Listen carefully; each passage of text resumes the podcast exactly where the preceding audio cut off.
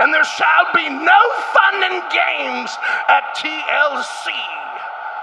Yeah.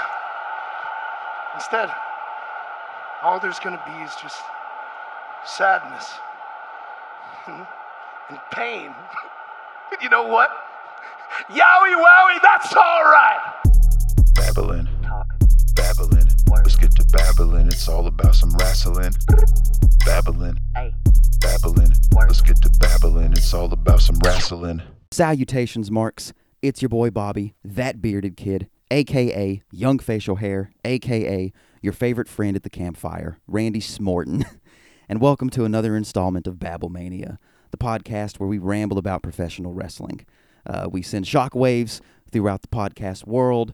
We bring the dynamite, we keep it raw, and if you disagree, we just may bring the smackdown. Uh, I'm still not used to it. Let's get hairy. Yes, indeedy, ladies and gentlemen. This podcast is going to have a little bit of a different recipe this time around. Um, this episode of Babblemania is probably going to be a little bit of a long one. It's also probably going to be very eventful. Uh, we are on the horizon of WWE TLC 2020. It is this evening on the WWE network. So I figured in this installment of Babblemania, we would just change things up a little bit. So we're going to be kicking the episode off with NWA Shockwave. Then we're going to be talking about AEW Dynamite. And then we'll close the episode very, very WWE heavy with our Raw discussion, then the SmackDown discussion, and then TLC predictions. So that means we're kicking things off with NWA Shockwave. NWA Shockwave started this evening on a high note, in my opinion, and that high note is Aron Stevens. Uh, I talked about it last week. Aron Stevens is just fantastic. He always has been, and in my opinion, he always will be. Uh, the show kicks off with the return of May Valentine interviewing Aron Stevens about his title defense later on in the night against Trevor Murdoch for the NWA national title. Uh, Stevens is basically a hype man at this point, which is interesting because he's still in the Mongrovian karate like character with uh oh my gosh i forgot his name bocephus. Oh yeah the question mark which is hilarious. But his like his promo delivery right now is very like hype man it's a little weird hearing him do like these ad libs that like rappers do but i'm here for it it's funny he does it well and that's just a testament to his character uh, and then you know quickly Shockwave just doesn't miss a beat. We go into our first match of the evening, which is uh, Allison Kay versus Nicole Savoy. Now, Allison Kay at this point is an NWA powerhouse, and she's going up against somebody that I have never seen before, and they are calling her the Queen of the Suplex, which I think is interesting. So I'm probably going to be going to the internet and looking up some of her matches in smaller areas, more than likely, just to see, you know, if she's decent. This match was actually a pretty good showing for the two of them. Uh, this is kind of a big reason why I tune in to NWA uh, because what they give us is discovery. You know, last week I discovered Watts and really enjoyed the match that he had with Eli Drake. And this week I discovered another person I've never seen before in Nicole Savoy. And it's just, it's really, really good for the world of wrestling to put eyes on people. Uh, she may have not have gotten the win here, but I know who she is now, and that is important. So shouts out to NWA for doing things like that. Uh, match number two this evening is Watts and Pope versus Zicky Dice and Effy. Watts, as I stated a moment ago, really, really impressed me last week. Uh, Da Pope, we all know who Da Pope is. Elijah Burke, a veteran at this point in the world of professional wrestling, regardless of how you want to look at it. Uh, Zicky Dice is one of my favorites from the days of NWA Power. Very, very glad that I was introduced to him. I love his gimmick. I love his character. I love, I love Zicky Dice. I think he's wonderful, and I have no idea who Effy is, but he was wearing fishnets under his tights, and I can get behind something like that. I am, I'm glad to see something like that. As someone who dresses the way that they do and believes in self expression and doesn't believe that an article of clothing belongs on a certain type of human body, I really, really like that. And I think it's cool and I think it's brave. Um, my favorite thing about this match was the difference in styles. Zicky Dice and Effy were like this childish heel team, and somehow it balanced out really, really well with the natural abilities that are possessed by Watts and Pope. Uh, Pope gets a hot tag at one point and pays homage to Dusty Rhodes. It was absolutely fantastic. Uh, this tag team match was fantastic. Seeing the heels lose is always a feel good moment, and NWA does it really well. NWA is all about tradition. You know, they're all about classic, composed, professional wrestling, and they give it to us in a modern day form. And I've appreciated that since the birth of Power. And this episode of Shockwave felt a little bit more like Power. And I think as time goes by, it will become something like that. And I, I say that because afterwards, Pope cuts a promo. He's essentially disrespected by Zicky Dice. And he, Pope calls him out for breaking tradition and being disrespectful. So this is the first time in Shockwave that, and I know we're only like three episodes in, but this is the first time in Shockwave that there's been non wrestling, I guess you could say. And I just can't wait to get back to the day where we're seeing promos and segments and build ups amongst the matches. I think it's really, really good for character development to have these things in there. And I think NWA gives us like a really refreshing thing that we don't see on a like weekly basis. And I think that that's good. Um, Pope basically closes it out by telling all of us that he's coming for Zicky Dice's television title and reminds us all that Pope is pimping. Absolutely glorious. Now, we move on to our main event of the evening, and it is Aron Stevens defending his NWA National Championship against Trevor Murdoch. This match is all Murdoch for a pretty good little while until Stevens pulls him outside of the ring, blinds him with a stage light, and I thought he hit him with a low blow. It looked like he hit him with a low blow, but according to commentary, it was just a really harsh kick to the knee. I could have sworn it was a low blow. Just saying. From this point on, however, it's all Aron Stevens.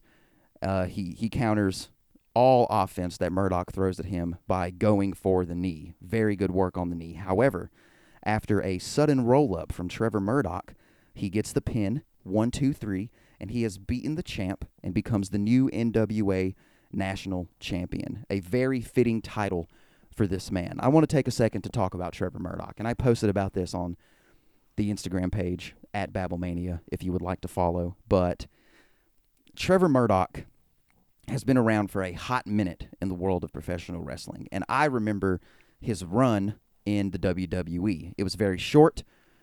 Him and Lance Cade never really reached like superstardom, but they were tag team champions for a bit. And it for me, looking back, because I was young then, and now I'm an adult, and it's like a bit problematic.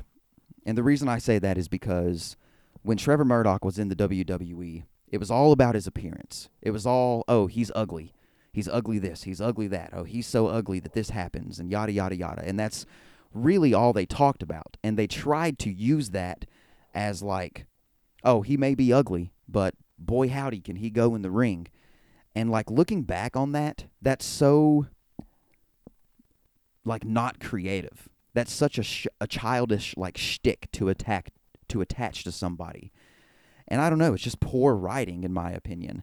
And Trevor Murdoch's rise to fame outside of WWE has been great because first of all, he's probably about twice the size as he was when he was in the WWE. So he's a bigger man now. However, since you know, catching him in NWA Power and all of the moments that he's had up until this moment where he wins the national championship from Aron Stevens, not one person has talked about Trevor Murdoch's appearance or his body. They have truly focused on his in ring abilities and his grit. And I think that that is super duper important because that's how you properly build someone up. And it's not so shallow and hollow. Trevor Murdoch is fantastic. He's got this like classic vibe to him that you don't really get from a lot of people these days. And Trevor Murdoch has that. So for him to win this national championship is super duper fitting. And I don't know. I'm just really happy for him. I think it's a good thing. So screw you, WWE, for making fun of his appearance all those years ago. Get over yourselves. uh, and that's it. That's the episode of NWA Shockwave. I love talking about Shockwave because I don't waste 45 minutes of my time just babbling. but on the beard scale, uh, mm, I really liked this episode. It introduced a bit more story and that need to like want to tune in to see what happens next. I really hope it molds into something like Power eventually, uh, because it could, and it probably will, and I think it's going to be special. We just have to be patient. Uh, this episode of NWA Shockwave gets a beard that's simply outlandish. Oh, yes. Oh, yes. You know how it goes. When a bell rings, we move on to talk about other things. And now we are going to talk about AEW Dynamite. This past week's episode of Dynamite was good, in my opinion. I'll get more into that later, but we'll get right into the show. The show kicks off with the six man tag that we've all been waiting for Hangman, Adam Page, pairing up with John Silver and Alex Reynolds of the Dark Order. a steed and two steers was on the screen when this happened, and I literally almost spit out the chocolate milk that I was drinking. Hangman Adam Page comes out, and then from out of nowhere, Silver and Reynolds come out wearing tiny cowboy hats with purple bandanas on their face. And then the card pops up on the screen, and it says a steed and two steers, and I just lost my freaking guts. It was so hilarious. They are going up against the Hardy Party, which is Matt Hardy with, you know, Private Party. So Page and the boys are working well together, almost better than Matt Hardy and his counterparts. And I'm noticing a bit of a heel like attitude from Hardy. And I was left wondering is this a thing that's happening? I've noticed for the past couple of weeks that Matt Hardy's promos and stuff have been a little different. And it was later on confirmed by JR, uh, who said that Matt Hardy has acquired this new elitist attitude, and that was furthered at the end of the match, which we'll talk about here in just a second. But this was a really, really great back and forth match between both teams. Having both of them really erase any predictability that you could have had at the beginning of this match. Uh, the Dark Order, Silver and Reynolds specifically, may have the best tag team sequences in AEW right now.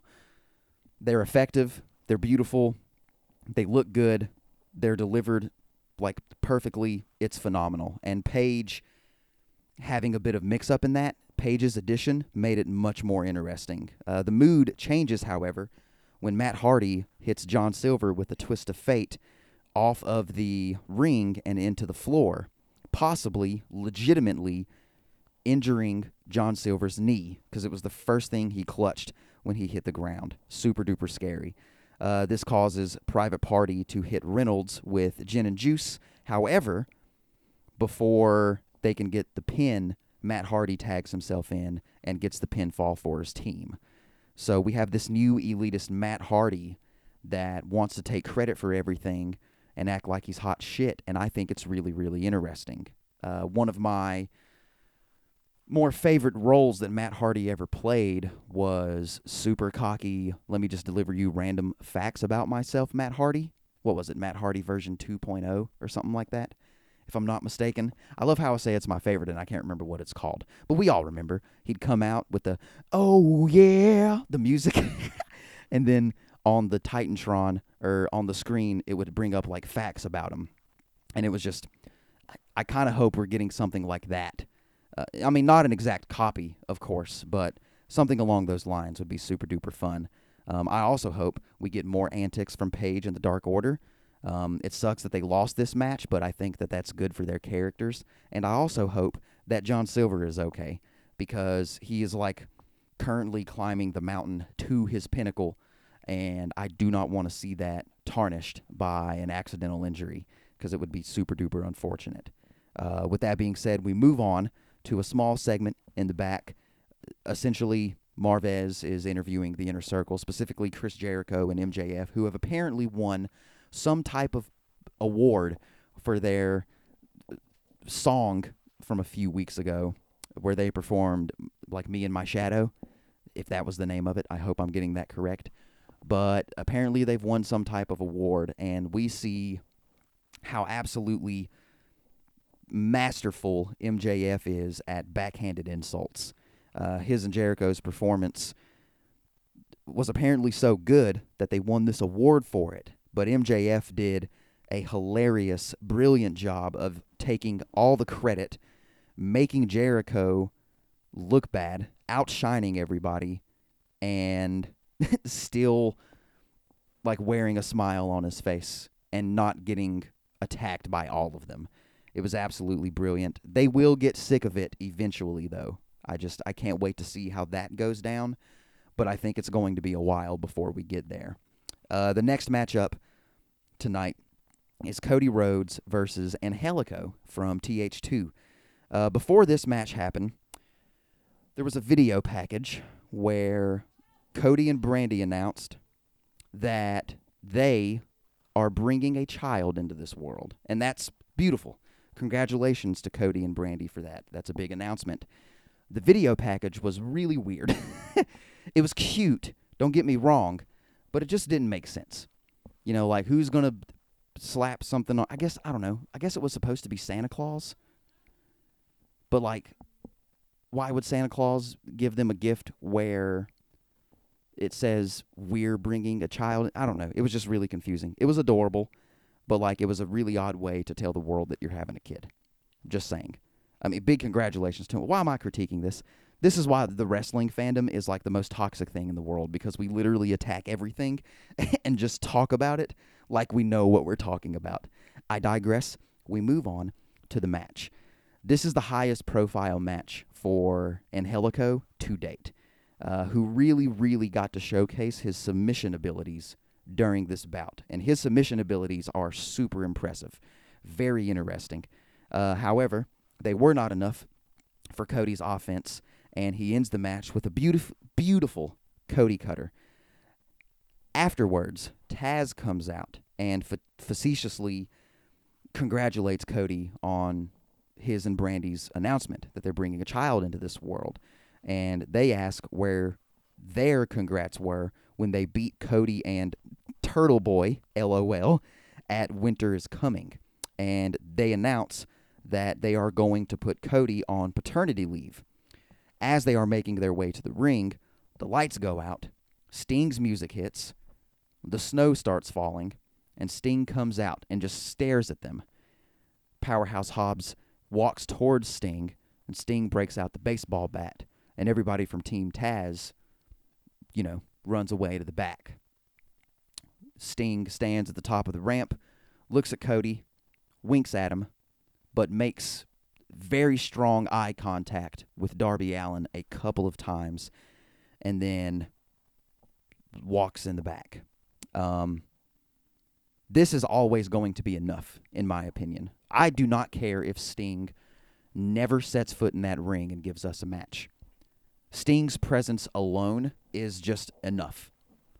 And I know that there's some people out there who think that's problematic, but I literally do not care. Sting is one of those guys. Sting, like, was a huge part of WCW and TNT.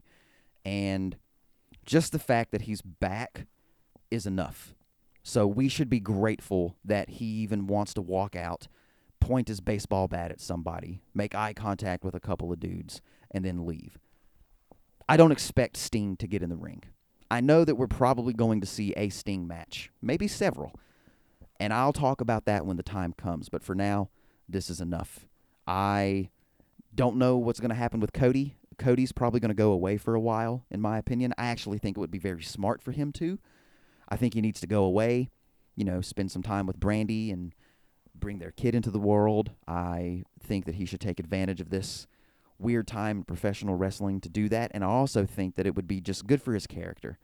For Cody to go away for a good while and then have like a big triumphant return, I think would be really good for him. Um, I like Cody Rhodes. I think Cody Rhodes is uh, one of like the best guys in the business, to be completely honest. I think he's just got a good head on his shoulders. Uh, I mean, he's a little bit cocky. He's a little bit of an elitist from time to time, but like, why would you not be? You know, your your father is Dusty Rhodes. Your brother is Goldust. He kind of has the right. He, not to mention, he owns part of AEW. This dude has the right to be that way, and he always seems like a humble guy to me. So I don't know what the big hubbub is, but I do think that him going away for a long time and then triumphantly returning when things, you know, settle down for him at home, I think it would be good for his character. I think it would make him a little bit more appreciative, uh, a little bit more appreciated. Uh, and I also think it would give us time to witness the incredible story that is unfolding with Darby Allin and Sting, uh, which I think is going to be absolutely phenomenal. Um, you know, I, I, I talked about it last week a little bit, and I know that the whole Sting and Darby Allin comparison kind of just came out of nowhere on the internet, and I think a lot of us had that epiphany when we first saw Darby Allin and especially when rumors started going around and stuff like that. And you know, I talked about it being very physical and aesthetic, and I don't know. It's just I didn't know who Darby Allin was when AEW first kicked off, and right off the bat, I fell in love with his character. And since then, he has in my opinion, become like the most interesting guy in AEW. And I, I literally think the future of the company rests on his shoulders. Um, he's just got something. He's got this like it factor about him that nobody else really has. And I think that that's, I think it's important to acknowledge that. And I really, really, really cannot wait to see how him and Sting interact with one another. I think it's going to be brilliant. Uh, we move on to Eddie Kingston, who makes his way down to the ring. Uh, he starts talking smack, calling out all of his enemies, one of them being God, which I thought was really ballsy. it kind of made me chuckle a little bit. And Eddie Kingston talks about how Pac is on the shelf and not coming back anytime soon, uh, which is weird because it kind of like, for me, I believed it because Pac did come back and then all of a sudden he was gone again. And I was wondering, where's Pac last week? I said it on the podcast. Eddie legitimately made me believe that maybe he did get hurt and he's back on the shelf again. Well, he brings up Lance Archer, and as soon as he says Archer's name, Lance Archer's music hits, and he hauls ass to the ring and just starts wailing on Eddie Kingston. This brings out the Butcher and the Blade, who kind of gang up on Lance Archer, and then eventually this brings out Rey Fenix and Penta.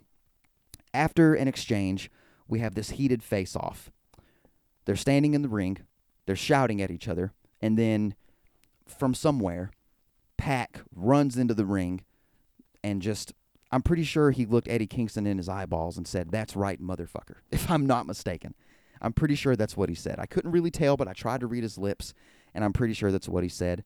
And then they just start going at it. We get this big brawl. Uh, we get a bit of a face off between Pac and Archer, which I thought was really interesting. And we get Death Triangle looking dominant.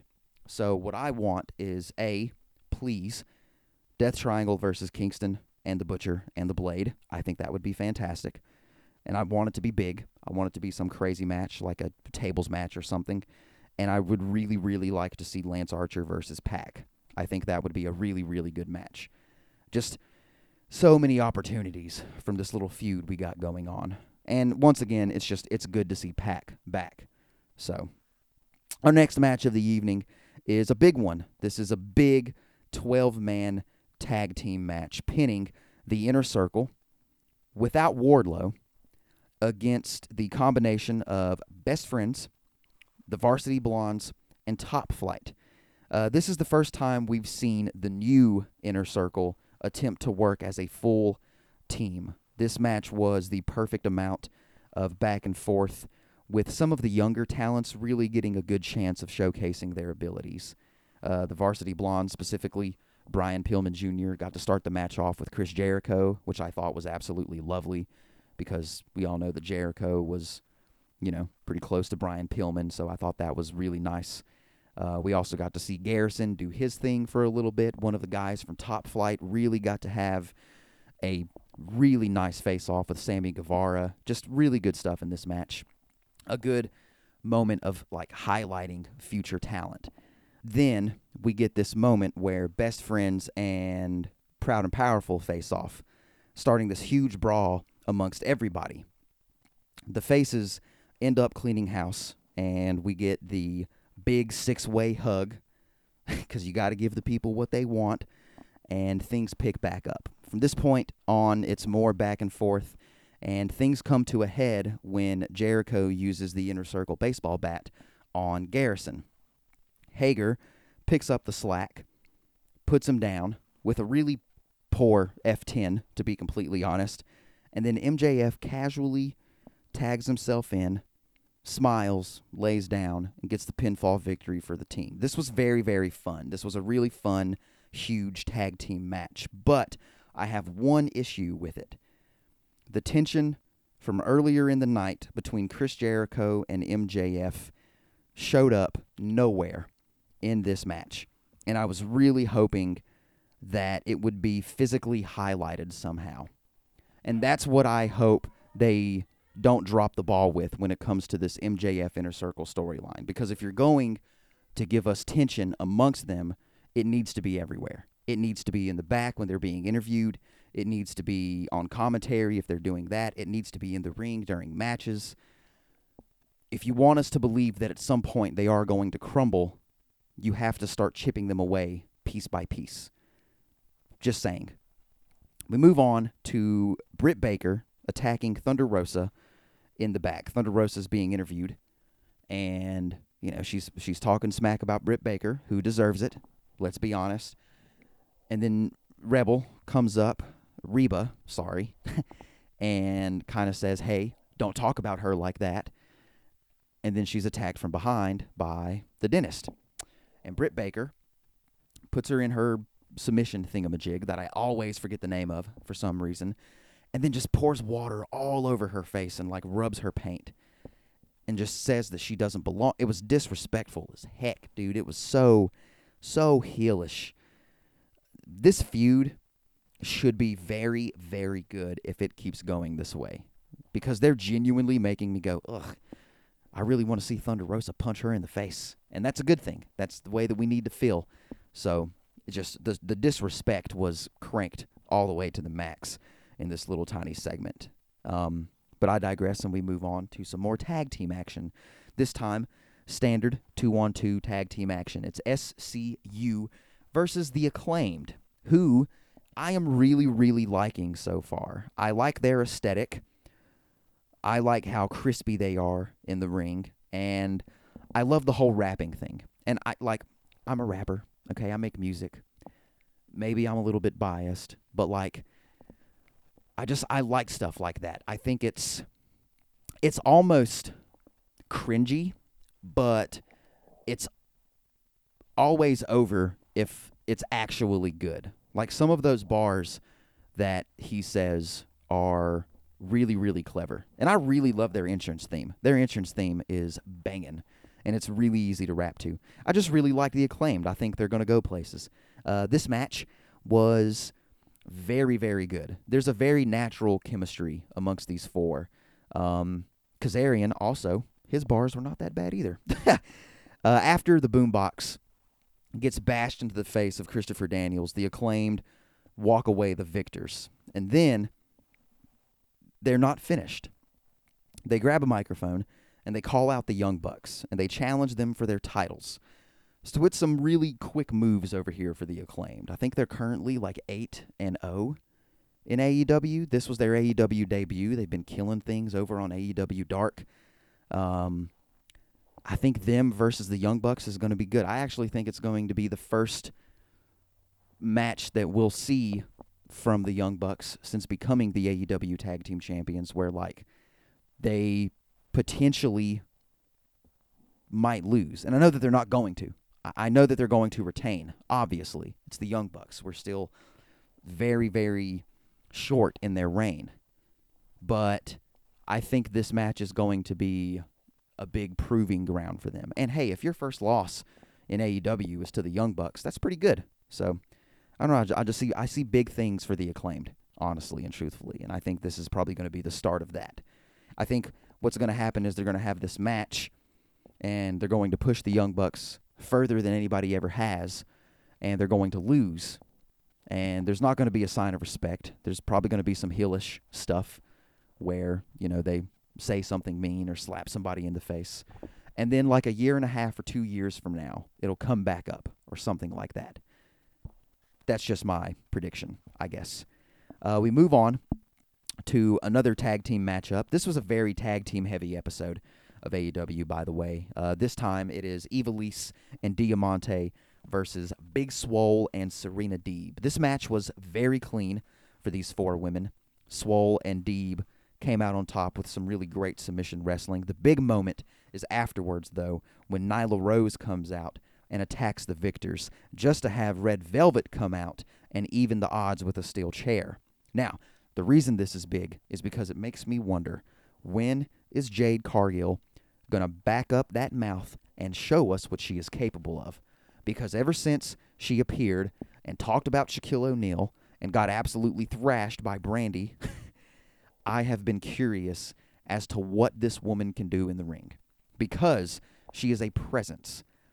Nyla Rose is kind of like Kong. You know, she's one of those like big superstars that exceeds dominance.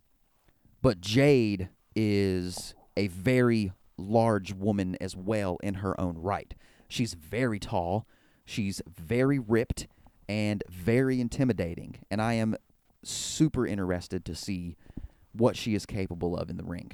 We we've seen what she's capable of when it comes to talking, which was not that impressive to be honest.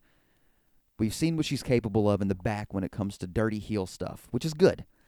But I really want to see if she can be good in the ring.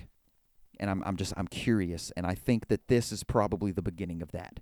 I think the next time we see these girls attacking each other, I think Jade is going to end up being like the deal breaker who stands tall at the end of all of it. But we will see what happens. We move on to our main event of the evening Kenny Omega versus Joey Janela in a no disqualifications match. Before Kenny gets to the ring, Janela just nails him in the face with a trash can. super hilarious, super out of nowhere. I absolutely loved it. Bunch of memes came to mind, to be completely honest. And for a very short moment, his surprise trash can toss gives him the upper hand. However, Kenny quickly recovers and starts running things. And at this point, the wildest thing that I've seen on this episode of Dynamite, one of the wildest things I've seen in quite some time from Dynamite, has happened. Don Callis tries to go to the announce table and sit down. He tries to get Schiavone to stand up and move so he can sit down and call this Kenny Omega match like he's supposed to do. And then we get like the most gangster thing ever from Tony Schiavone. He says, Kiss my ass and go away. It was absolutely phenomenal. So, Don Callis says, F it. If you're not going to let me sit, then I'm just going to grab a microphone and I'm going to do it this way. And Don Callis grabs a damn microphone and starts calling Kenny Omega's match from ringside, just praising Kenny Omega. It was so annoying, but also absolutely awesome. and then he lets Kenny hold a microphone, and Kenny gives us like a play by play for a little while of what he's doing to Joey Janela. It was just so dastardly. Now, it looks as if Omega is going to put Joey Janela away. And then we get a small table fueled flurry from the bad boy. However, after a vicious set of V triggers, he eats a one winged angel, and the AEW champ reigns victorious. Him and Don Callis are celebrating in the ring, but their celebration is cut short when Death Triangle comes out, and Pac specifically has a message for Kenny Omega. He says that Rey Fenix deserves a title shot because of what happened in the tournament long ago to determine number one contender for Moxley's title. Remember that Rey Fenix was booted out of that tournament because of an injury, meaning he never lost. Well, Don Callis says that if you're not the AEW champion, you don't get to make decisions like that. And that's when Pac says, Oh, I talked to Tony Khan. I spoke to Papa Bear TK. And guess what? December the 30th, on like one of the holiday editions of uh, AEW Dynamite, we're getting Phoenix versus Omega for the AEW title. Big wowzers. I think that's going to be absolutely phenomenal. This was a really fun way to end the show. It you know, gets you excited for the next few weeks because apparently the next three weeks of AEW Dynamite are all holiday related. It's like a big holiday bash. And I love that. I think that's awesome. I'm excited to see what they give to us. AEW does this really good job of giving us really good professional wrestling and like ridiculous segments. So I'm just stoked to see what they give to us throughout the holidays. Uh, this episode was another solid installment of AEW Dynamite. Uh, big announcements, even bigger feels. On the beard scale, this episode of Dynamite gets a beard that's thankful, thankful for Tony Schiavone telling Don Callis to kiss his ass. Oh, yes, now we get into the meat of this installment of Babblemania. When the bell makes a commotion, we move on to another promotion. We are now going to move on to WWE, and we're kicking things off with the Raw before TLC. The show kicks off with an episode of The Dirt Sheet. The Miz is sitting in the ring and is essentially about to read us a bedtime story. It's called The Nightmare Before TLC. He starts reading, and it's a damn poem, but it's a good poem. I'm not going to lie. AJ Styles appears in the ring by spotlight. Miz says his name. A spotlight appears. There's AJ. And right when you think that Drew is going to appear in another spotlight on the other side of the ring, it's actually Morrison giving us his best Braveheart impression. After the story unfolds, AJ ends up atop the ladder celebrating, but Miz finishes the story with him winning the title by cashing in. This causes an argument amongst them, and out comes Sheamus, who is not entertained and challenges them to a fight. At this point, it's just AJ, and he lures Sheamus into the corner where a Christmas tree is placed, telling him that they do not have to do this, and then he surprisingly throws the Christmas tree at Sheamus, gets out of the ring ecstatically, and Sheamus responds by throwing a Christmas gift at him, and I believe we have our first match of the night. Sheamus versus AJ Styles. Sheamus runs this match for a good while, obviously carrying that frustration from earlier with him.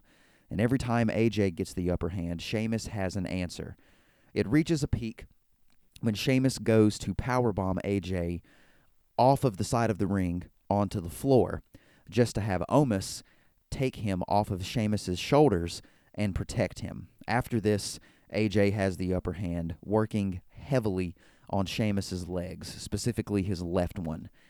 Sheamus is still countering a lot of AJ's offense, but his leg is definitely suffering. It all finally comes to an end when AJ kicks Sheamus off the corner and folds him up deeply for the pinfall victory. After the match, AJ's attitude gets him snatched up by Sheamus, but Omos interferes, and Sheamus ends up getting tied up in the bottom two ropes and hanging upside down, facing the Tron.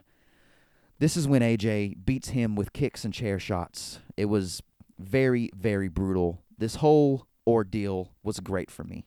Um, I loved the entire opening segment of this episode of Monday Night Raw. I actually really enjoyed Miz's story time before this. It was like the right kind of ridiculous. Plus, it had a nice set it reminded me of like a play, and I really love plays, so that's probably why I was so keen on it. Uh, the segue into the match was good. The match itself was fantastic. Uh, Sheamus really looked like a fighter and a good pal to Drew McIntyre, while AJ looked like a heelish force with a difference maker in Omos.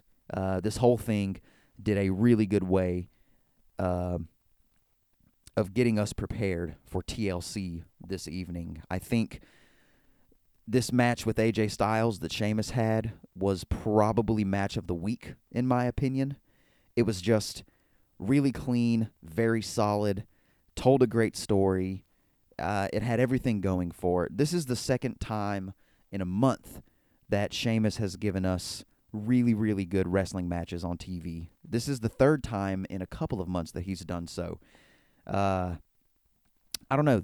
Sheamus getting involved in this whole Drew McIntyre story has been re- like really, really good for him, and I think that that's good. Sheamus bored me for a long time, and I've always looked at him as one of those superstars that like has it, but I'm just not interested. But for the past month or so, it's it's been it's been really nice. This is a Sheamus that I can get behind, and I don't know. I'm just this makes me really pumped for TLC. There's a lot of factors to go into here. We'll talk about that later, obviously, as we talk about tables, ladders, and chairs. But uh, this was this was really really nice. After this, we move on to some backstage shenanigans.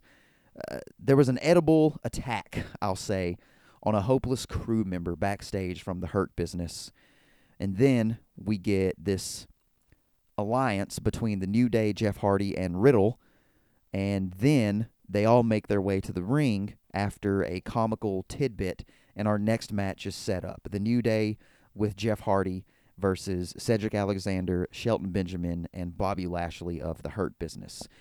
Uh, this match is ran by Lashley until Cedric tags himself in, causing a bit of irritation for Lashley. Uh, Hardy gets the upper hand for his team, and we get a trombone fueled celebration from the four of them as the mood in this match changes. The celebration is cut short as the Hurt Business takes over, and they start using their power and their bullying to get the upper hand. Jeff comes in with the hot tag and does a wonderful job of putting things back in gear for his team, but it's not enough. After an interference from Cedric, as Hardy is going for the whisper in the wind, Lashley drags Hardy's hurt body off the top turnbuckle and applies the hurt lock, and the match is over. Uh, this showed how dominant the hurt business is at the moment, and it also showed us how Cedric is potentially outgrowing his hurt business brethren. Uh, the bullying segment beforehand was just wrong, but in the best way possible. Uh, but it is now justified by this victory. The alliance between the New Day, Riddle, and Hardy as well was very fun, which made their loss you know, that much more painful. I do wonder what's in store for New Day this evening at TLC, knowing how confident the Hurt business must be right now. But I'm also very curious as to how this Cedric Alexander situation is going to play out because it does seem that he is becoming bigger than his other three people. And we'll talk about that here in a little bit. I have some more things I want to say about the hurt business, but I just think that's a really interesting tidbit to take into consideration. They're doing it for a reason. They're doing it so we pay attention. You know, Cedric tagging himself in, Cedric celebrating before they get in the ring, sometimes even celebrating by himself. Like those are really important things to acknowledge right now and I think at some point that stuff is going to come to an to a head. Uh, next up, we have Lana versus Nia Jax in singles competition. It's just them two, no Asuka, no Shayna Baszler, and before the match starts, Asuka kind of hype, uh, kind of hypes Lana up, telling her that she's the bravest person she knows. After the match starts, it quickly comes to an end, but in surprising fashion, Lana actually beats Nia Jax clean. She ends up kicking Nia Jax off of the middle rope, and Nia Jax falls to her back, where Lana kind of hits this like knee to the chest type situation and then just rolls her up deeply and gets the victory. And it's a straight up feel good moment that I've been wanting to see for a minute now. That too, however, is short lived when Baszler comes out and attacks Asuka. She attacks Asuka in the back, and this causes uh, Jax to start attacking Lana in the ring, and then eventually she gets double teamed by the champs, who essentially try to break her leg. Asuka eventually recovers and comes down to the ring to help her friend, and this was just really good for me. It was good seeing Lana finally have something good happen to her, especially by herself with no coattails being ridden. But the beating that she suffered afterwards is a reminder as to how underneath the skin she is of the current women tag team champions in the WWE. Another segment is up, and Elias is in the ring alongside Jackson Ryker. Big question mark. Elias goes on to talk about getting electrocuted last week and talks about how it changed him for the better, while Jackson declares that Elias's music has changed him for the better and has made him a follower.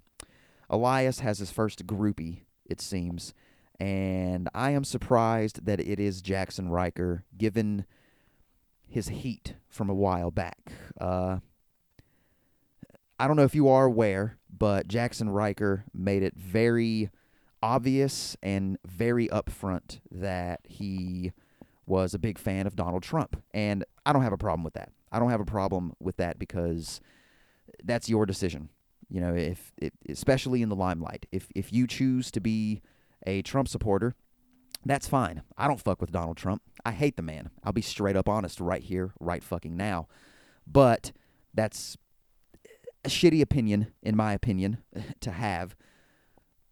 But the heat that was on Jackson Ryker was because of his remarks about the Black Lives Matter movement. And this heat was so bad that apparently they just wanted to pull him from television completely. And I think that that's deserving. I get it. Okay, if if you support Donald Trump, I, I think you're kind of stupid, to be completely honest. And I know that that's going to get a lot of flack. And I know that people are going to be like, why would you say that on your podcast? It's my fucking podcast. You don't have to listen if you don't want to. But it's not that big of a deal. I mean, there's so many like people out there right now that are supporting that man, and like I, I get it. I think you're kind of dumb, but I don't think it's something that should like pull you from television or ruin your stay in the company. I just think somebody needs to sit down with you and be like, "Hey, don't say stuff like that." You know, just keep quiet about it. If you support them, that's cool. Just you know, don't go public with it, especially as a member of the WWE, and especially with how insane the world is right now. Uh, but the Black Lives Matter thing is super problematic and I do not fuck with anyone who speaks out against that because, in my opinion, it is racist and it is wrong. And I think Jackson Ryker really shot himself in the foot when he said those things. And I think that he deserved to be punished in some way, or at least talked to by someone in the WWE about why he shouldn't have said that and why maybe he should change his ways and come around on the movement. But this is turning into an entire different type of podcast. I'm not going to go into the 24 7 interruption because I honestly dislike everything around the 24 7 championship. It honestly, at this point, gets on my nerves and I just don't want to see it anymore. I will say that this alliance between Elias and Ryker could be fun if it is done correctly, and I really hope that Ryker ends up finding his place in the company and becoming a better person and maybe a little bit more open minded. I'm not surprised that he looks at the world the way that he does. Given his character and given who he is as an individual, I'm not surprised. But I hope that he himself can go inward and find some change that maybe allows him to get good with the company again. Because all of that bullshit aside, and, you know, just wrestling being the main focus, Jackson Ryker has potential. He's got the look, he's got the in ring ability, He's not too bad on a microphone. We all know that Jackson Ryker is capable. He just needs to get there. And he also needs to, you know, not be an idiot from time to time. I also wonder because I've heard that Jackson Ryker is apparently on the chopping block in the company, which which is another reason why this was so surprising to me. When that spotlight came on and it was Jackson Ryker, I was blown away because what I've heard on the internet is that Jackson Ryker is basically about to be gone. So there is a part of me that feels maybe this is a way of them like burying him before they get rid of him. And WWE does stuff like that. Like it's it's not a rumor, it's not gossip. WWE if you know, you do something to upset them, they are known to make you look like a fool before they let you go or let your contract ride out. And maybe this is a way of them doing that. I have no idea, but we will just have to see how this goes. Uh, on to another match, and this time it is The Miz and Morrison versus Keith Lee in a handicap match, which came to be from a coin toss directed by Lee in the back. This match was dominated by Keith Lee for the most part, but in the end, it just wasn't enough for the quick thinking duo that is The Miz and Morrison. I don't really have much to say about this segment, but I will take the time to talk about this news that is revolving Keith Lee. Apparently, Vince McMahon thinks that Keith Lee needs to go back down to NXT, and they are sending him back down to NXT to apparently get better. Now, I want to talk about this because it's eh, something that I'm right smack dab in the middle of. I think it's problematic, but I also think it's in the best interest. I don't think that Vince is saying Keith Lee is not good. I think that what Vince is saying is that Keith Lee could be better and you want people to be better. That's the point. That's why I didn't cancel Jackson Ryker when I heard that stuff, and that's why I didn't cancel him a second ago when I was talking about him because you you should want people to get better regardless of what kind of better that is.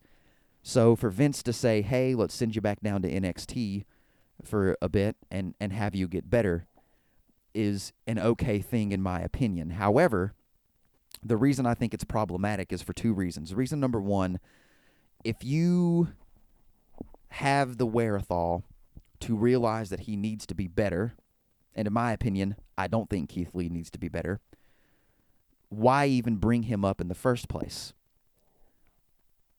I think what had happened was Vince saw Keith, saw this big dude who could do things that not most big dudes can do and he was like, okay, well, let's just put him on TV right away. Let's do it. Let's make this happen. Let's put him on Raw, yada, yada, yada.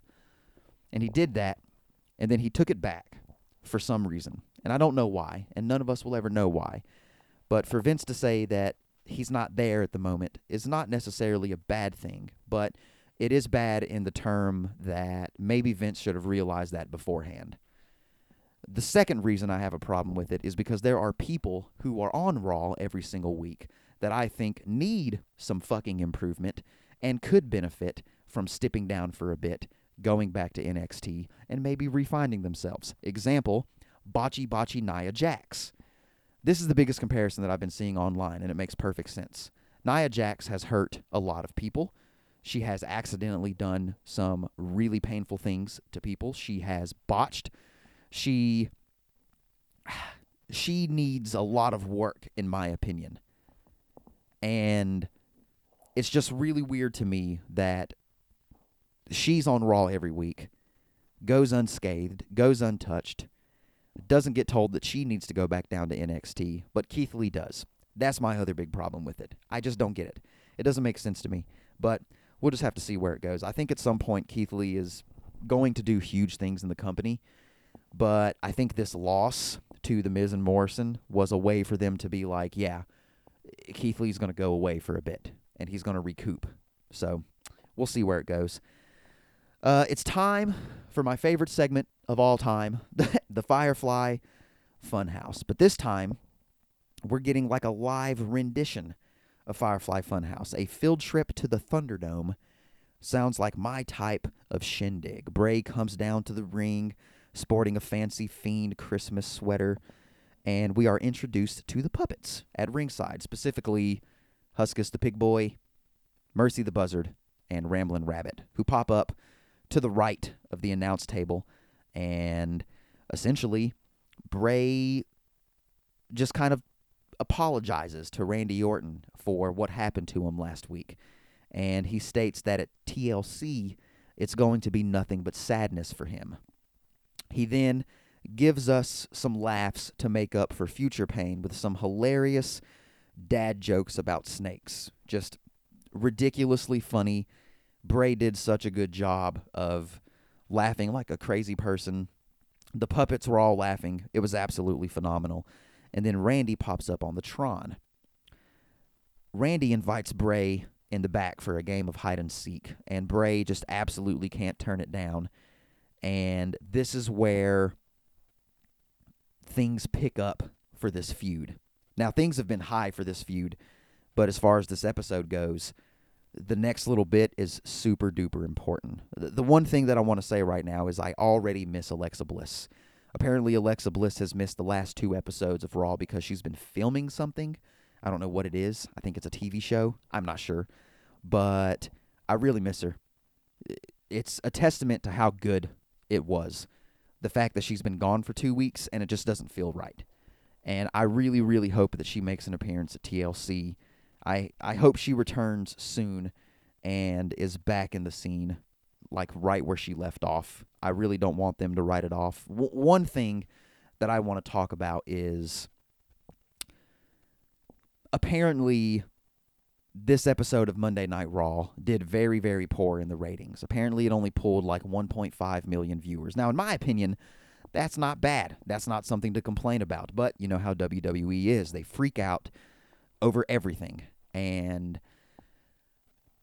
I mean, first of all, it's the holidays.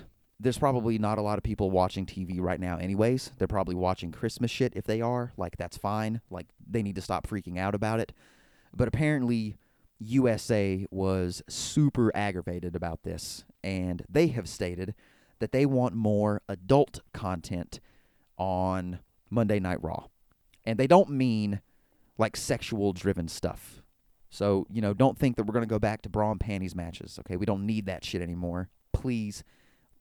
I don't want it. But they do mean like scary stuff, like horror stuff, like gory stuff. And all I can think about is like, oh my goodness, this is the Fiend's moment. if we can legitimately get some gruesome, terrible shit from the Fiend, because Bray Wyatt can think about it. You know that he can. This dude's a creative genius. And like he is so dedicated to this character. Like I know that he can give us some really scary, dastardly shit if it comes to that. So I'm just hoping that it does happen.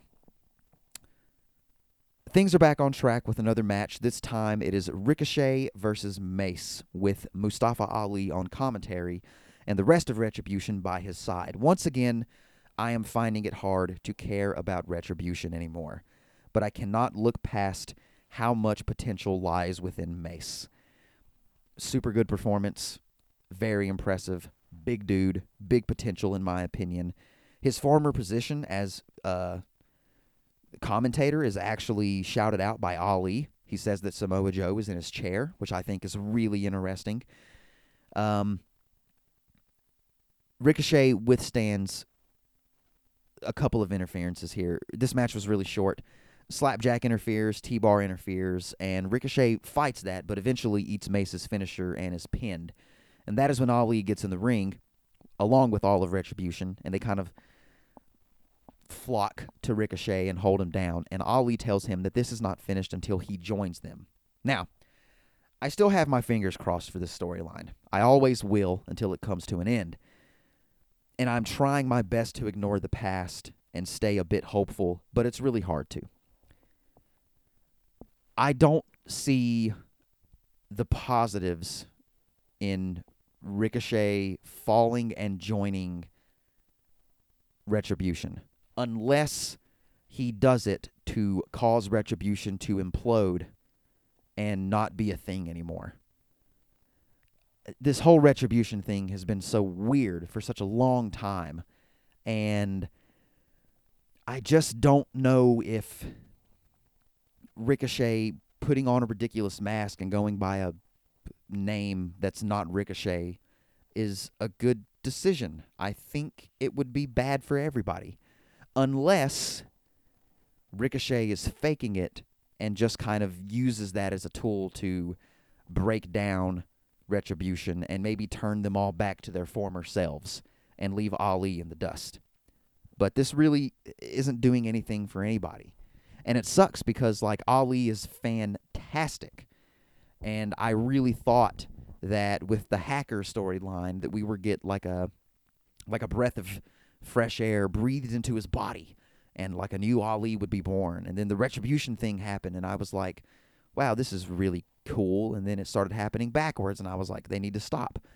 And then they started dropping the ball. You know, like TLC is this evening, and I can guarantee you that once again, Retribution is not going to do anything at the event. Even when Retribution was hot and the talk of the town, they didn't do anything at the wrestling pay per view that happened around that time.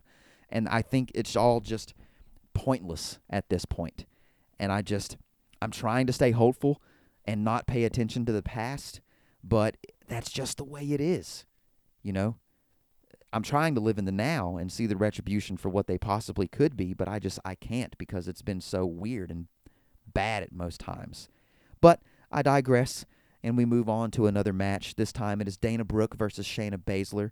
Another short match that ends in a disqualification after a blatant interference from Nia Jax. After they start ganging up on Dana, Mandy Rose returns with a kendo stick and takes up for her partner. Uh, the champs are run off by numbers as Oscar comes out to help as well. And I'm just stoked that Mandy Rose is back. Um, it's really good to have her back so soon. But what's to come of Lana? Lana is apparently down for the count after her like leg injury suffered at the hands of Nia and Shayna Baszler, and I just wonder what's going to happen. It's rumored that she's going to be gone for a while, and I don't know why especially after all this buildup that's been going on. I'm not sure. Uh, we're going to talk about this a little bit more when we talk about our TLC predictions here in a bit. But I don't know. Mandy Rose is back. All is well. Hopefully, her and Donna can. Donna? Hopefully, her and Dana can get back on track and maybe do some stuff in the tag team division. And then we can see Mandy Rose propelled to a great singles career, uh, which I think is going to happen. But just good to have her back for now. Okay, on to the moment of the week. After some hilarious encounters with the puppets in the back from Riddle and Truth, Bray finally finds where he thinks Randy Orton may be hiding. It's a dark room with a spotlight in the middle of it, beaming onto a rocking chair that is rocking back and forth by itself. It catches Bray eye. It catches Bray's eye and in my opinion, obviously a trap. Bray pauses and almost goes emotionless as he sits in this chair. And he sits there for a bit. And then, from behind him, really good lighting in this shot, by the way, Randy comes out of nowhere and attacks him. Randy brutalizes Bray, throws him up against a uh, garage door, and then throws him into a wooden box. He closes this wooden box and he douses it in kerosene and he sets it on fire and it's absolutely insane. There's a human being in this box and it's Bray Wyatt, lovable host of iconic children's show Firefly Funhouse. Bray Wyatt has been burned alive in this wooden box by a vengeful, crazy Randy Orton. And he's standing there and he's smiling at what he has done. And then, out of nowhere, the door flies open and the fiend pops out of the box. He has arrived. He hits Randy with the mandible claw, shoves him onto the ground, and just puts him out as he stares into the camera. No pun intended. Just kidding. This was absolute fire. This was the best setup for a match at TLC, in my opinion, besides maybe the Roman and Kevin angle, obviously. But holy moly, this was good. Now, apparently, apparently, this match between Randy and Bray is going to be a Firefly Inferno match. I don't know what that means. I don't know what that is. I hope, I hope it's not bad. I hope it's good and cinematic and ridiculous. But man, and I'm going to talk about this later in, in my TLC predictions. I get so nervous when we go into a pay per view event with one person looking good. Because usually that means that at the event, the other person is going to come out on top. For the past two weeks in a row, The Fiend has put Randy Orton down. And that worries me that Randy Orton is going to somehow win, and I do not want that to happen. I'm saving this for my TLC predictions. I need to calm down, take a breather, and just focus on this moment. This was an incredible segment. It was insane. Maybe it will be nothing but sadness and pain for Randy, who seems to be thinking incorrectly and is also going up against somebody who is undefeated at TLC. Yeah, we'll talk about that later too. Now, I'm not going to talk too much about Riddle versus MVP because it happened so fast, but I will say this. Is there a reason that Bobby Lashley and Cedric Alexander are looking great these days, while MVP and Shelton are kind of not? After what MVP said about Riddle earlier in the night, he looks like a big old chump losing to him so quickly. I think this is very interesting. I know that they are very high on Lashley at the moment, and maybe they are on Cedric too, but the hurt business is kind of suffering the same thing that the inner circle over in AEW is suffering. In one segment, they look dominant and they look rude and they look awful and they look like they can just do absolutely everything. But in the next, something isn't clicking. You know, so in AEW with the inner circle, it's like there's supposed to be inner turbulence, but if there's if there's inner turbulence, why did you do so well in your match? And it's the same thing here. If if the hurt business as a whole is this dominant force, why did MVP get beaten by Matt Riddle so quickly? You know what I'm saying? I just don't really understand it. I kind of would be interested in seeing like some inner turbulence between the hurt business. That's what I've been waiting for this entire time. I think it would be good for their character development, especially if they overcame it and became a stronger force to be reckoned with. But maybe that's why they did this. Maybe that's why Riddle beat MVP. Maybe that's what they're going to introduce in the next few weeks. I'm not sure. We'll just have to see where it goes. Uh, on to our main segment of the evening, which is the ceremonial title ascension of the WWE Championship above the ring to prepare us for the match that will determine the new WWE Champion. It's Drew McIntyre defending against AJ Styles. We haven't seen Drew all night. Uh, makes his way down to the ring as confident as he always does, and AJ kicks things off by talking about Drew and how it's taken him 19 years to make it. He drags his career through the dirt, drags his title reign through the dirt, and then Drew responds with a wonderful promo about climbing the mountain being less important than standing at the top of the mountain, which is really, really poetic and lovely. And he talks about being a freaking diamond, which I absolutely loved. It was very, very good. As the title ascends above the ring, AJ closes the conversation by asking Drew, what if it's not just him that he's facing at TLC? And that's when Miz and Morrison slide into the ring, attack Drew McIntyre with a ladder, and essentially just start beating him down. Drew responds by Claymore kicking the both of them. However, right before he can Claymore kick AJ Styles, Omos throws a set of the ring stairs into the middle of the ring and distracts Drew. This causes AJ to take advantage, who beats him down with every weapon that's in the ring, elbow drops him through a table, and stands tall. This is a great ending for this episode of Raw to hype us up for TLC, where Drew has many, many things to watch out for. Drew has to worry about everything. He has to worry about the man he's facing in AJ Styles. He has to worry about the difference maker, that is Omos, who is definitely going to be standing on the outside of the ring watching. He has to worry about Miz cashing in, Morrison helping him. He has to worry about AJ doing something to make him beatable so Miz can win. It's just all the odds are stacked against Drew McIntyre. And that's good because that's what makes Drew McIntyre's potential win feel that much more important. If Drew McIntyre can overcome this, he can overcome anything. And I think that's a, that's what they want to convey to us. That Drew McIntyre is a fighter and regardless of what is thrown at him, he comes out on the top of the mountain. Will he come out on top? We'll talk about it later when we talk about my TLC predictions. Right now, beard scale. This was a solid episode of Raw. There was a few mess segments, to be completely honest, and things kind of seemed out of place.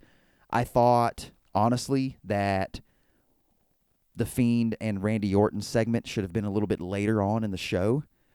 Maybe it should have happened before AJ and Drew segment, but it was still a pretty solid episode. Uh, this gets a beard that loves field trips and puns. Oh, yes, yes, yes. With the end of Monday Night Raw, we go directly into SmackDown Live. This is the official go home show of WWE programming as we head into TLC 2020. This is the last Babblecast about wrestling before we get into prediction zone, whatever I want to call it. Kevin Owens kicks off the show by coming down to the ring and calling out Roman. He talks about telling his family not to watch TLC because of not what's going to happen to him, but because of what he's going to do to Roman Reigns. He calls Roman a hypocrite, tells him that he's a coward, saying anything and everything to get Roman to come out and fight him. Despite the trash talk, Roman does not show up, and instead, we get Heyman on the Tron. Paul Heyman goes on to say that he was wrong for calling Kevin Owens a masochist, but is right in calling him a martyr. He tells him that at TLC he is going to be eradicated, but is interrupted by a Kevin Owens who is tired of all of it, who heads to the back to find Roman. When he finally makes it to Roman's locker room, he is told by Adam Pearce to not do this. He shakes it off and he bangs on Roman's locker room door just to hear Roman's music hits. And coincidentally, there's a perfectly placed television with a camera that is on the Tron. And even as Adam Pearce and KO were walking into the scene, it had Roman's graphics all over it, so I'm surprised that Kevin didn't see it, but I'll ignore that for now. Kevin bangs on this door. It's locked. Roman's music hits. Kevin turns his attention to the television that is standing there, and the big dog, I hate saying that, makes his way to the ring. He stands in the ring and responds to Kevin Owens by saying that he doesn't want to hurt him, but he feels like he has to because of all the discrediting that Kevin has done against Roman Reigns. He tells him that he's going to give him one more chance to acknowledge him as the tribal chief and apologize, and if he does not, he is going to end him. Owens comes down to the ring, obviously ready to fight, but is ambushed by Jey Uso. And eventually, Roman Reigns jumps in and helps as well. Despite the officials coming out to stop the beating, Roman lays KO out, and him and his followers stroll to the back. As soon as this was over, I said to myself, this is not over. Before the night comes to an end, we are going to see something else involving this. SmackDown has been doing the thesis repetition thing very well for the past few weeks. Basically, they open the show with something and then they close the show with the exact same thing. We'll talk about it later. Let's move on to our first match of the evening. The first match of the evening is some tag team action. The Street Profits defending their SmackDown tag team titles against Dolph Ziggler and Robert Roode. Right off the bat, you can tell that Roode and Ziggler want this bad, due to them cranking up the shenanigans to 11 and showing how far they're willing to go to knock the Profits off. From the jump and for a good while, the duo runs things, just dominating and neutralizing Montez Ford. Eventually, he gets the hot tag on Dawkins, and the powerhouse of the duo cleans house. After some great exchanges and a couple of false finishes, Montez Ford hits the cash out, but can't capitalize because of his hurt ribs and just can't get that solid pinfall. That is, until he rose Robert Roode up and pulls up the tights.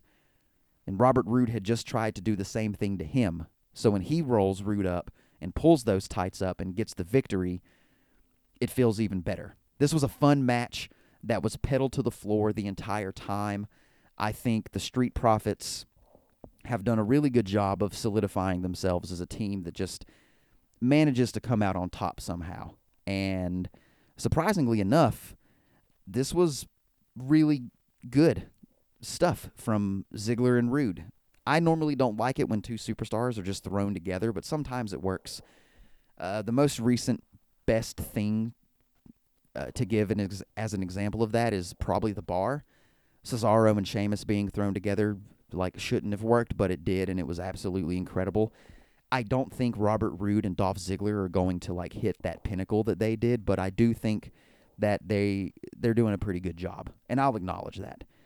Uh, we had some backstage antics that took place, but I'm going to get into them here in a little bit because they kind of tie in to some later stuff. Um, our next matchup for the evening is the Riot Squad versus Billie Kay and Tamina Snuka.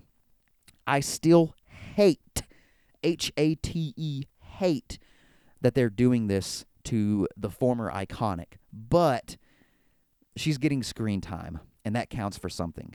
She's quite lovely with this new resume character. I actually think it's awesome. I think it's hilarious and really, really funny, and she's doing a very good job at that role.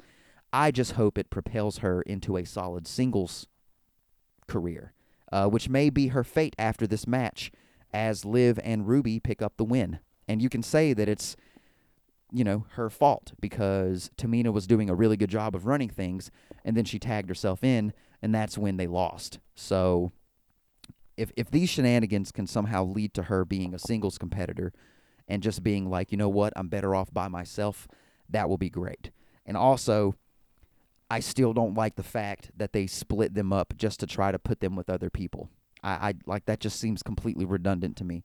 Like, man, I just made these scrambled eggs, but I'm gonna toss them because I'm in the mood for scrambled eggs. That's literally how they sound.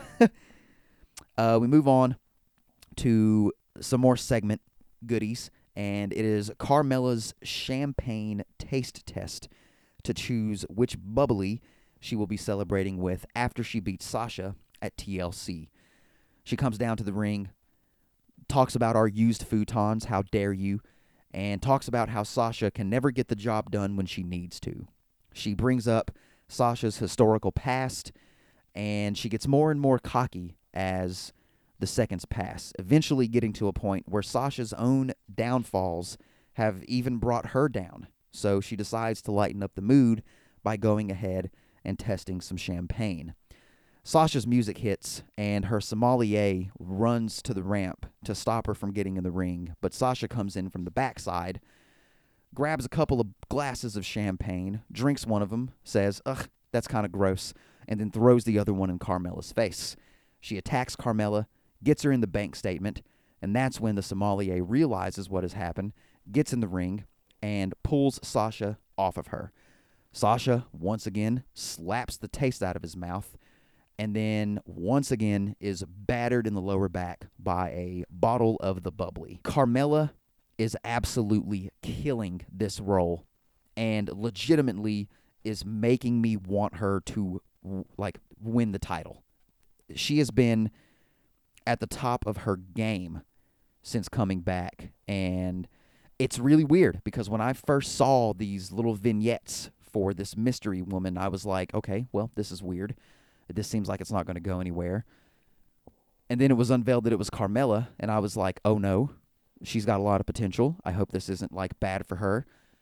But it's been absolutely glorious ever since. It's it's perfect. We'll talk about this a little bit later with the TLC predictions, but Carmella is like the strong one going into this event, 100%. Uh, we have another matchup right now, however, and it is Otis versus Shinsuke Nakamura. Uh, this match was very quick, but it showed some interesting insight into this new alliance between Otis and Gable, which I can't decide uh, on whether calling them American Machinery or Heavy Alpha. I can't choose between the two. Or maybe like Heavy Americans. Heavy Americans is the one. That is what they will be referred to from now on. First of all, Otis's new ring gear is kind of clean. I kind of like it. Secondly, he dominated this match dominated Shinsuke Nakamura, which is really weird to say. Thirdly, Gable actually gave him decent advice when he told him not to do the caterpillar. I like this a lot more than I should. And I think it's just because I like how naturally likable Otis is, and I've always thought very highly of Chad Gable. So I'm not surprised, but it is confusing. I I, I don't want Chad Gable and Otis to be a tag team per se, but if it interests me, it interests me, and I shouldn't deny myself of that. I just really hope that it's serious and not some ploy to make Chad Gable go heel or something like that. I don't know, but we'll just have to see where it goes. Uh, moving on to another segment. This was a pretty segment heavy episode of SmackDown. This time, it is the first annual Sami Awards, a brilliant Healy play on the Slammies. Sami has on his best suit, applied his best amount of hair gel, and starts things off by giving us a video package honoring his own greatness. Afterwards, he starts handing out awards. Best comeback of the year, Sami Zayn. Match of the year, Sami's victory at Clash of Champions.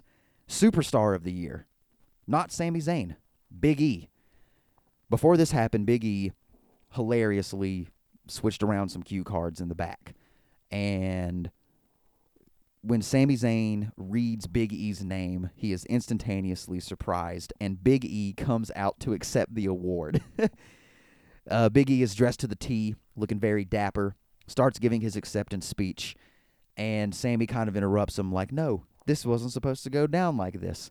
And then Big E just punches him in the stomach and then absolutely hurls him down the ramp. Takes the trophy, the little Sami, throws it on the ground and breaks it and walks away. This was perfection in every form of the word.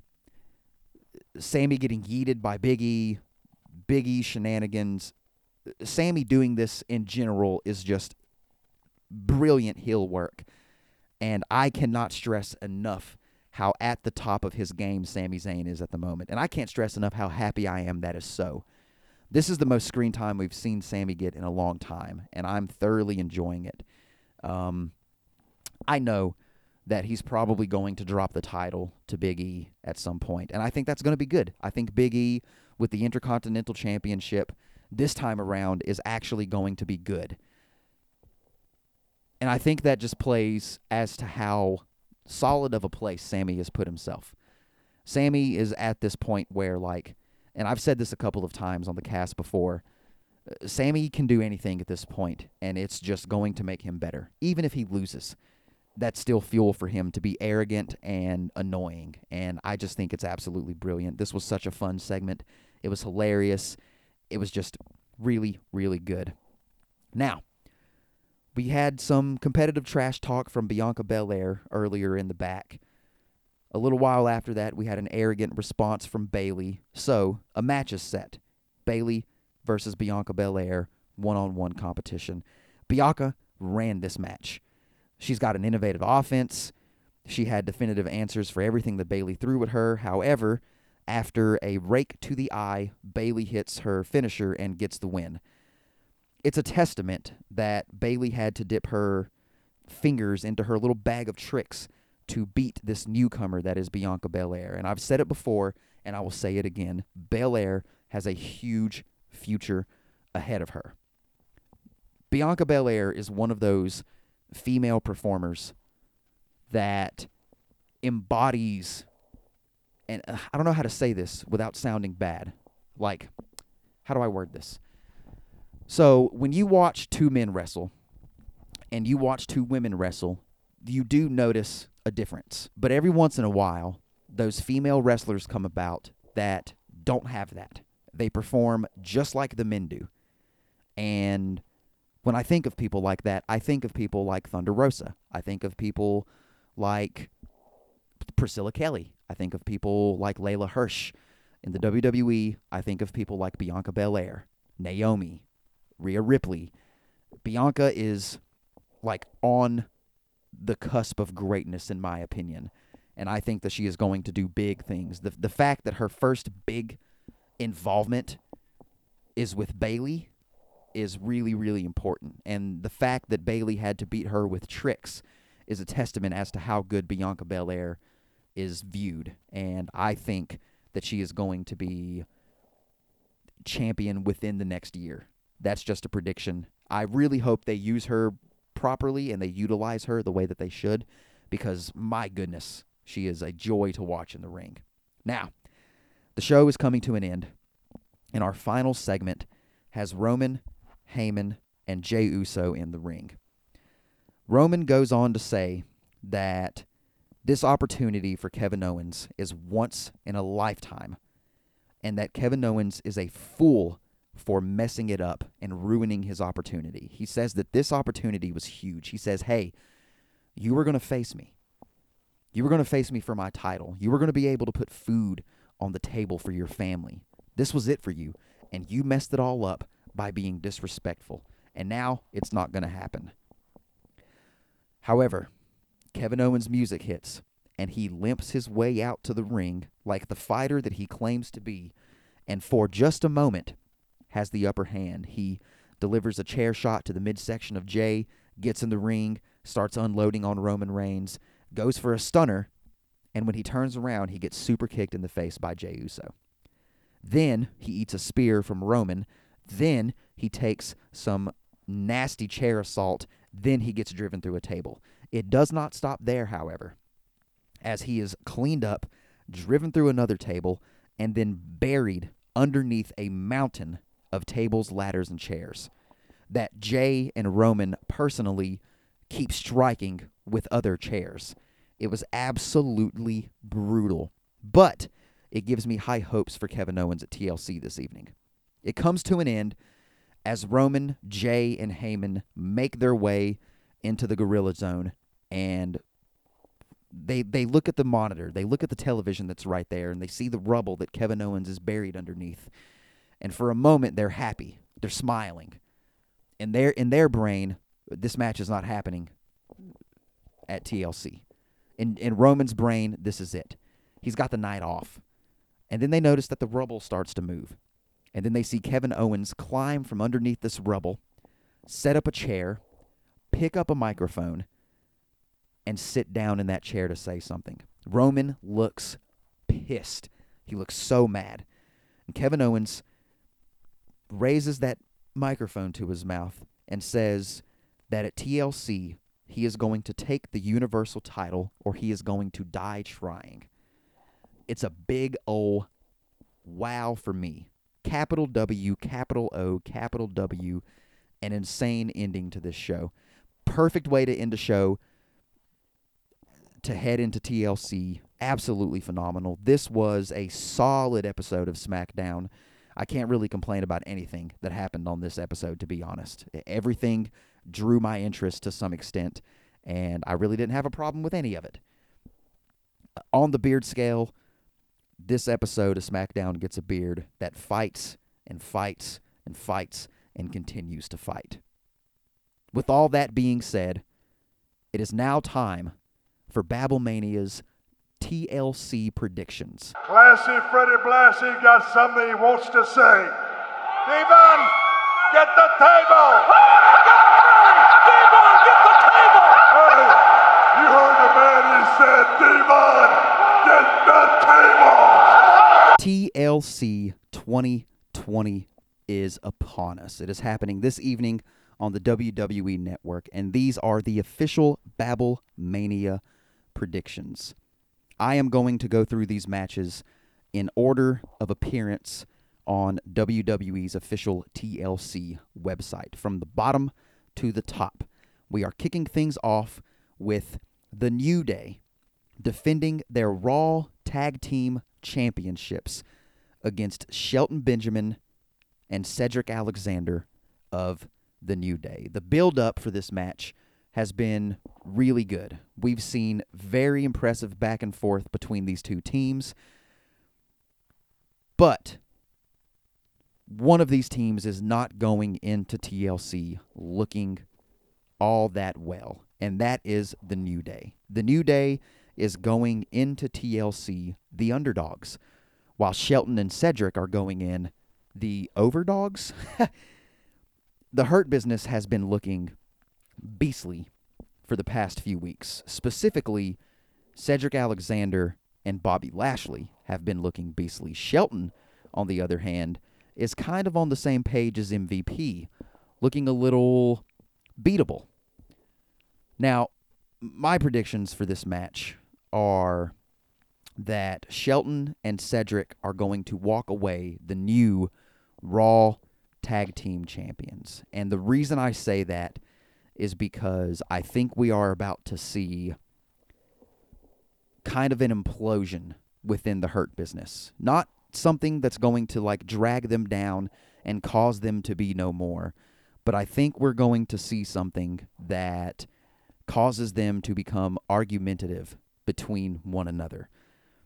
I think what's going to happen is Shelton's going to do okay in this match, but I think Cedric is going to carry everything on his shoulders.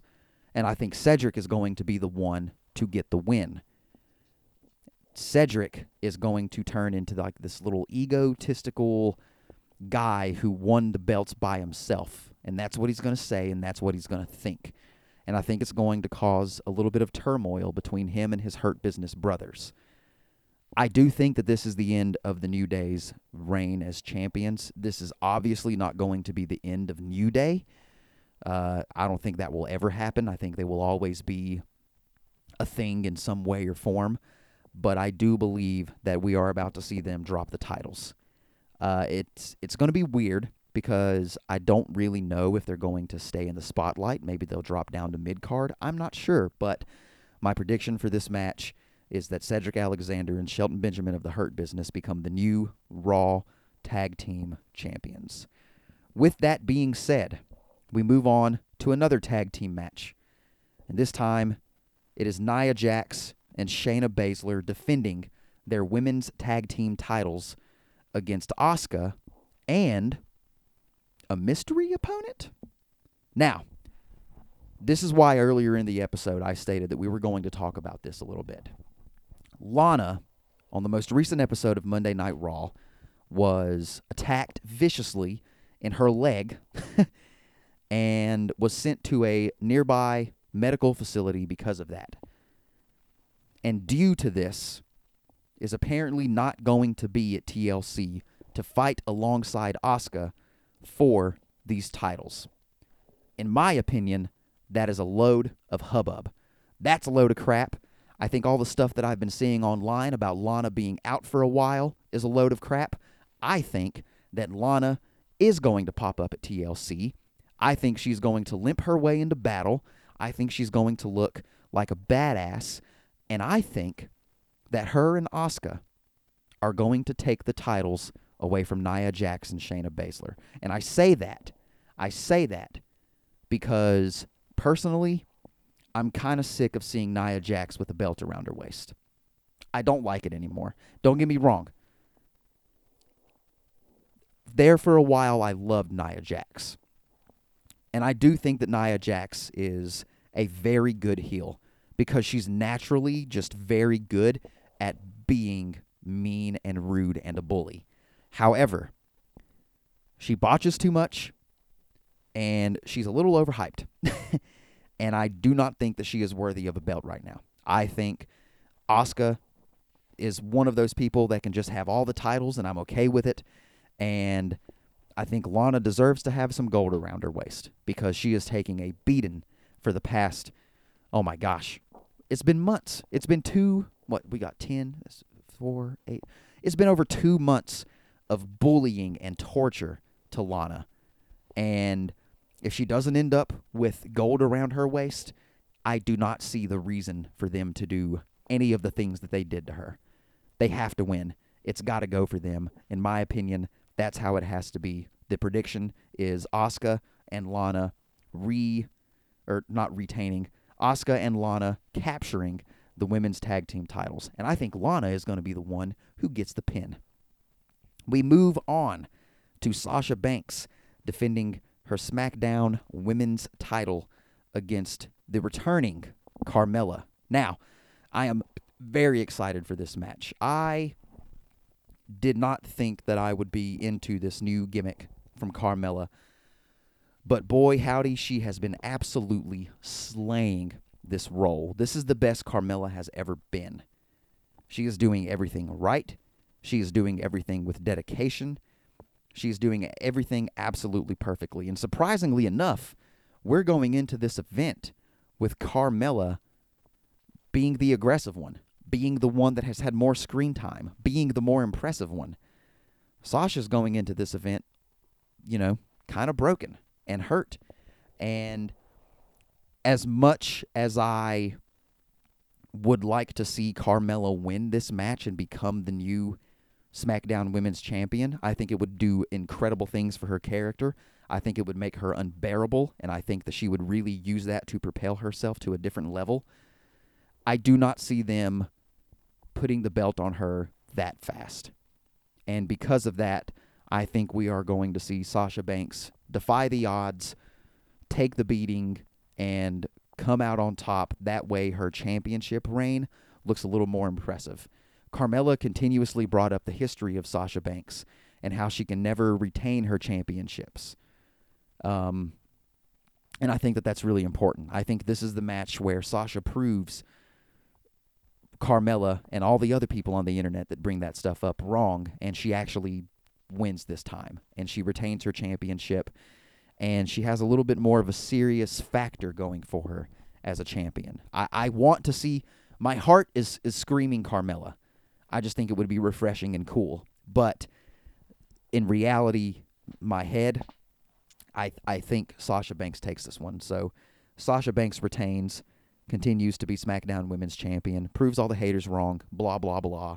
Let's move on to the match that I'm excited the most for. And yes, I am biased, and that is The Fiend versus Randy Orton in a Firefly Inferno match. Now, I have no idea what a Firefly Inferno match is. No idea whatsoever.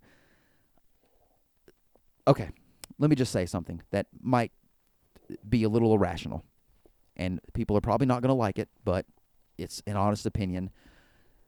I did not mind the horror match that Randy Orton had with Bray Wyatt when he was the Eater of Worlds.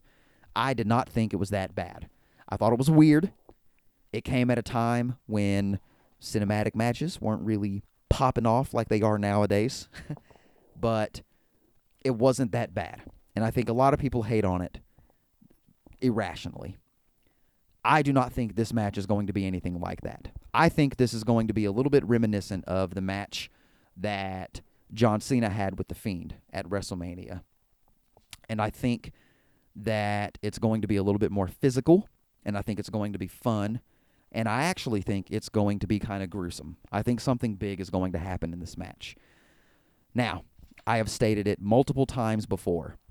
Randy Orton beat Bray Wyatt and took his WWE championship from him. And in my personal opinion, even if you think it's wrong, I think that that did terrible, terrible things to Bray Wyatt's career.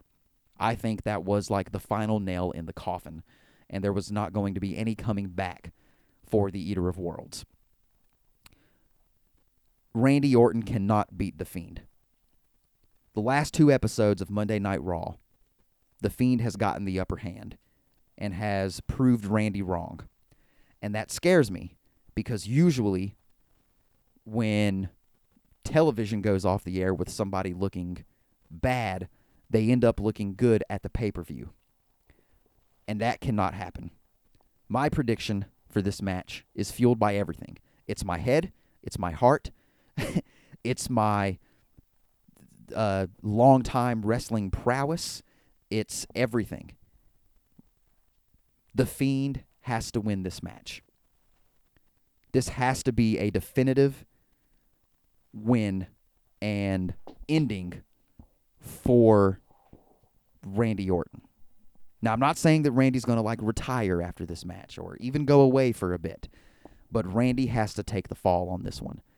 And my prediction is that the Fiend is going, whatever it is, if, if it's by pinfall, if it's by submission, if it's by count out, if it's like, like Randy is just non responsive. I don't know what to expect, but I'm pretty sure that this match is going to end with The Fiend burning down Randy Orton. I think Randy is going to find himself trapped somewhere, just in something, whether it's the Funhouse or it's the Wyatt compound. I don't know. But The Fiend is going to set it ablaze, and Randy is not going to escape. And that is how I think this is going to go. It has to go this way because the Fiend, this new Bray Wyatt, has proven to us that he can bounce back from absolutely anything and everything. And it's, it's not that I don't think he would. I think he would bounce back from a loss to Randy Orton. especially this version of Bray Wyatt. But it just can't happen again. It can't. I don't want it to. It just can't. So the Fiend has to come out on top. With all that being said, we move on to Roman Reigns defending his Universal Championship against Kevin Owens. Besides Randy Orton and The Fiend, this match has the second best build up. In in order of build ups, it's The Fiend and Randy Orton, and I say that because I'm biased. Then it's Kevin Owens and Roman Reigns, and then it's Drew McIntyre and AJ Styles. This match has had an insane amount of build up. And before I get into my predictions, I want to clarify something about SmackDown. And I posted this on Babblemania, but I want to say it here. Uh, the Instagram page, but I want to say it here. The character development over on SmackDown has been absolutely unreal for the past couple of months. Roman Reigns returning and shocking all of us by being a bad guy, and one of the best bad guys I've seen, pretty much, is crazy because it seems to be affecting everybody around him. I mean, we got Carmella at her best. We got Jey Uso, who's literally like breaking more and more as the weeks pass. We got Kevin Owens back on top, being the fighter that we all know and love. We got Sami Zayn at his best as a heel. It's all just bleeding throughout the entire blue brand, and it's really important to acknowledge that. So, if you are one of those WWE haters, and, and don't get me wrong, I can sit around and talk shit about WWE all day. I've been watching this company for a long time. I know the mistakes that they've made. I know how shitty things can get sometimes. But if you are one of those people that right now just don't see any positive in anything that WWE is doing, please sit down for two seconds and think about character development and how insane it has been on SmackDown. Roman Reigns and Kevin Owens, in my opinion, is going to be absolutely brutal. Roman Reigns is going into this match being absolutely unstoppable, and Kevin Owens is going into this match just unkillable. No matter what Roman throws at him, even if it's multiple people at the same time, Kevin Owens just takes it and then stands back up and says, Give me some more. And I think that is what we are going to see this evening at TLC. I think Roman Reigns is going to beat Kevin Owens senseless, and Kevin Owens is just going to absolutely refuse to stay down. And I think that this match is going to end with Roman Reigns pinning Kevin Owens. I don't think he's going to choke him. I don't think he's going to make him pass out. I don't think we're going to see Kevin Owens tap. I think we are going to see Roman Reigns beat Kevin Owens so badly that he pins him and it's one, two, three. It's not that Roman needs to pin Kevin Owens, it's that for his character and for how bad he wants to be, I think he needs to pin Kevin Owens. Him pinning Kevin Owens and just setting him down for a three count, I think would do big things for his character. I know it's like a weird prediction to make, but I think that's just the way it is. So the prediction stands. Roman Reigns retains his Universal Championship, and Kevin Owens goes down as a fighter. With that being said, we move on to Drew McIntyre defending his WWE World Heavyweight Championship against AJ Styles. This time, I know the WWE Championship is hanging above the ring, and in order for you to win it, you have to ascend and grab it. I think this match is going to be full of everything. I think Drew is going to look like a monster. I think AJ is going to look like an actual threat. I think Omos is going to get involved in some way or form. And I do think that we are going to see The Miz and Morrison. My prediction for this match is that Drew McIntyre retains the WWE World Heavyweight Championship. And afterwards, Miz goes to cash in and he takes it. The Miz is one of those characters that I only like when he is being the big bad heel. I don't like it when the Miz is being funny. I don't like it when the Miz is being cutesy wootsy and ridiculous. I like it when the Miz is serious and just easy to hate. And what makes a good heel a good heel is when they do something that makes you mad and makes you go, oh, hell nah. So after Drew wins this match and retains his WWE Championship, The Miz is going to cash in and he is going to cheat his way into winning another WWE Championship. And the heat is going to be unreal. Don't get me wrong. I do think that Drew will get it back at some point in time. Or maybe even AJ will get it. And then we'll get Drew versus AJ round two, where Drew gets it back. But I think this evening we are going to see Drew McIntyre beat AJ Styles. And then The Miz is going to cheat his way to a championship and somehow pin him and become the WWE champion, all because he has that briefcase. Now, there is another thing that went through my mind before I made these predictions. The other thing that I thought of was AJ beating Drew McIntyre and then The Miz cashing in on AJ and beating him. But the reason I don't think that's going to happen is because I think the heat that The Miz is going to get from pinning Drew is going to be far more greater than the heat that he would get from pinning AJ. It makes sense that he would pin AJ because Drew is like this unstoppable force. Like he's unbeatable. He's the mountain that nobody can climb.